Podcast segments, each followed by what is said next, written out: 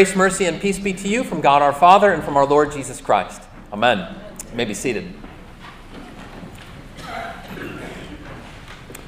I knew that it was a bad idea, but I couldn't help myself. I was with a group of buddies, and one of my friends, uh, my, my buddy Mike, was challenging people to arm wrestling matches.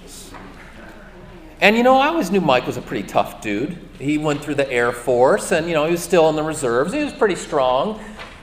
I had never paid close attention to his arms, however, until I was standing there, sitting there at the at the table. And you know, I've been working out lately. I've been doing some push-ups. I thought, you know what?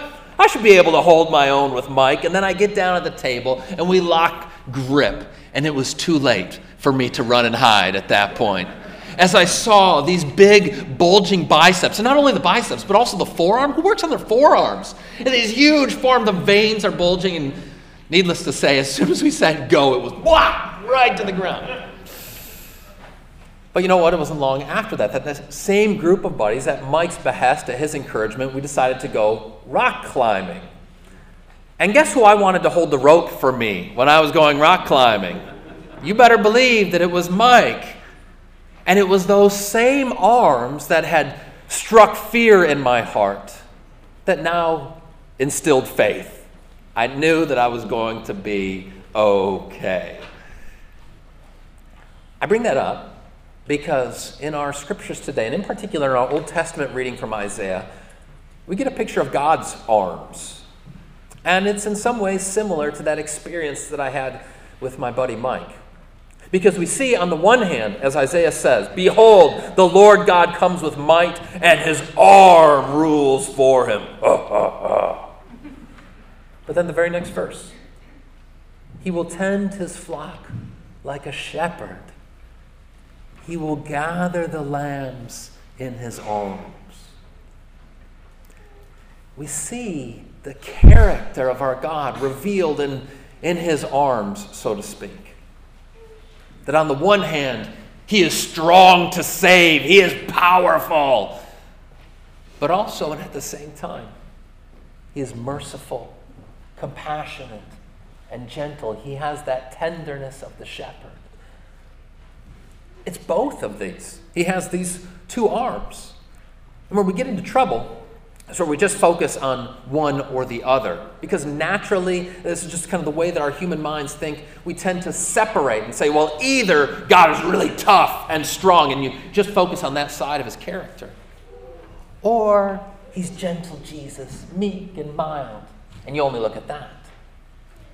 But if you only have one side of that, you're leaving out a, a, tremendous part of who God is, His character, His personality, and more importantly, how he saves us. What I want to do this morning is to ponder the problem with falling off all the way on one side or the other of that, and instead see the blessing of living in this faithful tension of recognizing that, that we have a God who is both powerful and compassionate, who is, if you will, mighty gentle.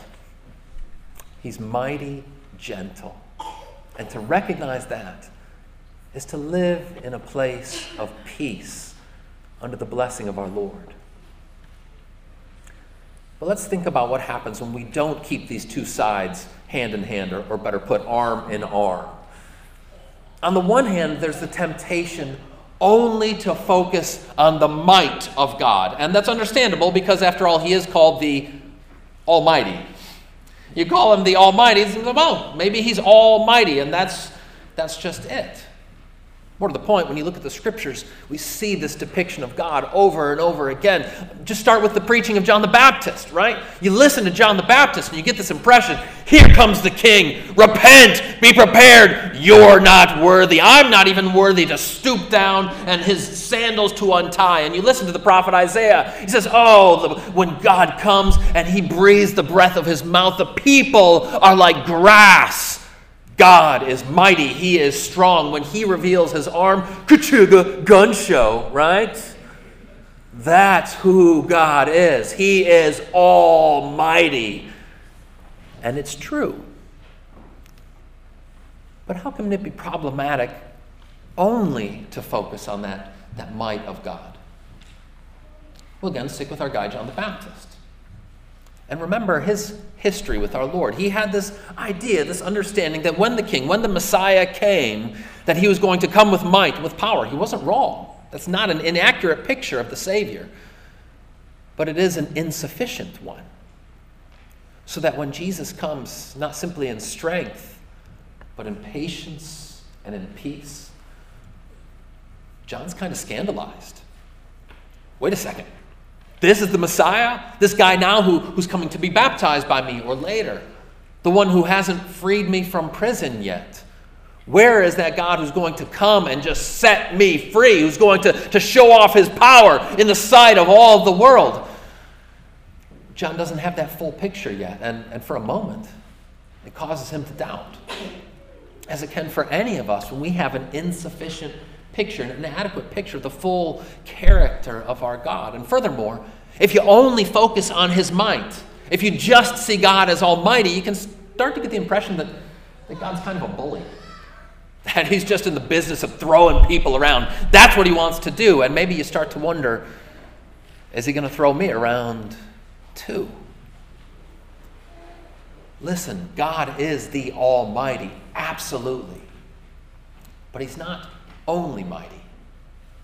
And when he reveals his arm, it's not just as a show of strength, but as a show of salvation for the very weakest. That's who our God is. He is mighty gentle. But if on the one hand, or the one arm, there's that temptation just to focus on the might of God, there can also be a tendency to go in the other direction and only to look at his gentleness. And as I say, this is a natural sort of thing to do, particularly when you're meditating on the ministry and mercy of our Lord Jesus, the one who comes in meekness and in weakness. And when you think about many of the images that are used of our Lord, take perhaps the most famous one to describe Jesus. Jesus is the good shepherd, right? The Lord is my shepherd, I shall not want. He says in, in John chapter 10, I am the good shepherd. The, the shepherd lays down his life for the sheep. And then again, that reading from Isaiah 40 says it so beautifully. He will tend his flock like a shepherd. He will gather the lambs in his arms. He will carry them in his bosom and gently lead those that are with young. How can you not hear scriptures like that and see our Lord in his gentleness and in his meekness? And we should. In this respect, when he reveals his arm, it's just like Isaiah later said in Isaiah 53 Who has believed what he heard from us? And to whom has the arm of the Lord been revealed? He had no form or majesty that we should look at him, no beauty that we should desire him. In this sense, when Jesus reveals his arm, it's unbecoming. It looks weak, soft, gentle. So there's truth to this. Undoubtedly, our Lord has that gentleness, that meek heart. But stick with that idea of him as the good shepherd. And I think that perhaps in the 21st century, a lot of us don't have an idea of what a shepherd actually does, right? We have a picture in our mind of what a shepherd looks like. And again, he's just got like the long Fabio hair, and he's kind of walking through. It's a very pastoral scene, right? He's just frolicking through the meadows, and the sheep are there, and it's all so sweet. But is that all that a shepherd does? Does he just have a moment like that? No. I mean, a shepherd, especially in the ancient world, like you're out there, uh, and it's just you with the sheep. Like you've got to be. Look, we can get this idea that a shepherd is just some wimp, but no, your good shepherd, he better be able to fight off wolves, right? And uh, marauding raiders that are going to come through and, steal his flock. He's got to be like a warrior monk. He's, wah, wah, wah. You know, he's, he's got that crook, and he also can use it like, like more a bow, like Donatello did with the Ninja Turtles. And okay, maybe I'm going a little too far, but my point is we need to recognize that Jesus, as Good Shepherd, yes, it's, a, it's an image of his gentleness, but also of his strength. Because Christ, the Good Shepherd, he's the one who also went toe to toe with the devil, right?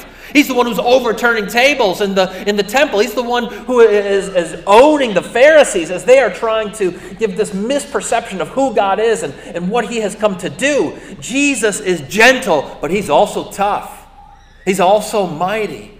And if there was any wondering about this, consider also the moment where Jesus seems to be appearing in his most weak state. We say, here he is in all his gentleness on the cross. But know this that what makes Jesus' suffering so profound and so powerful is not that, oh, he's just weak and he, he couldn't do anything about it, and that's too bad for old Jesus. No, what makes it so compelling and powerful is precisely the fact that Jesus had the, the capacity, he had the forces at his disposal to say, enough of all this, to call down angel armies and to be done with it all in a moment, in a glimpse. And he didn't do it. He didn't do it. Because he is a Savior who is not only gentle, but also mighty. And it's in holding that tension living in that place where we recognize these, these two uh, facets of our Lord's character, that we're able to see that it's a place of safety to be with Him, a place of joy, a place of comfort. Now, when I think about this character of our God as mighty gentle, my mind can't help but go back to uh, a member of our church in California many years ago a wonderful man by the name of Don. And Don was one tough dude. I'm just going to tell you, he was one tough guy. He was a Vietnam vet, and then in retirement from the military, decided he was going to be a sheriff, and he was a bailiff. At one point, he even got a gun pulled on him in court. There was this guy who had been convicted for murder. He stole a gun out of another bailiff's uh, holster and tried to shoot. He shot Don right there in the court, and Don brought him down like he was such a boss. If he was pull back his sleeve, you would see all of his tattoos from, you know, from his military days. And I just got to say, sometimes for old guys, when you see those tattoos on their arms, doesn't age great. But for Don, it did. It still fit. He was so tough. But he was also so gentle. He had his dear wife, Sue. And Sue was just this slight, little wispy Korean woman. She was a war bride. And Sue, uh, in her later years, started to decline mentally, cognitively. And in those later years, she would actually each night escape from the house and try to run away. Each and every night. She was an incredible escape artist. They locked the doors, locked the windows. Sue would figure out how to get out. Sometimes she would even climb over fences and try to run away. And everybody was telling Don, his family was telling him, people from church were telling him, Don, listen, I know you love Sue. You, you got to put her in a home. And sometimes that's very much the right thing to do. It really is. But it wasn't for Don.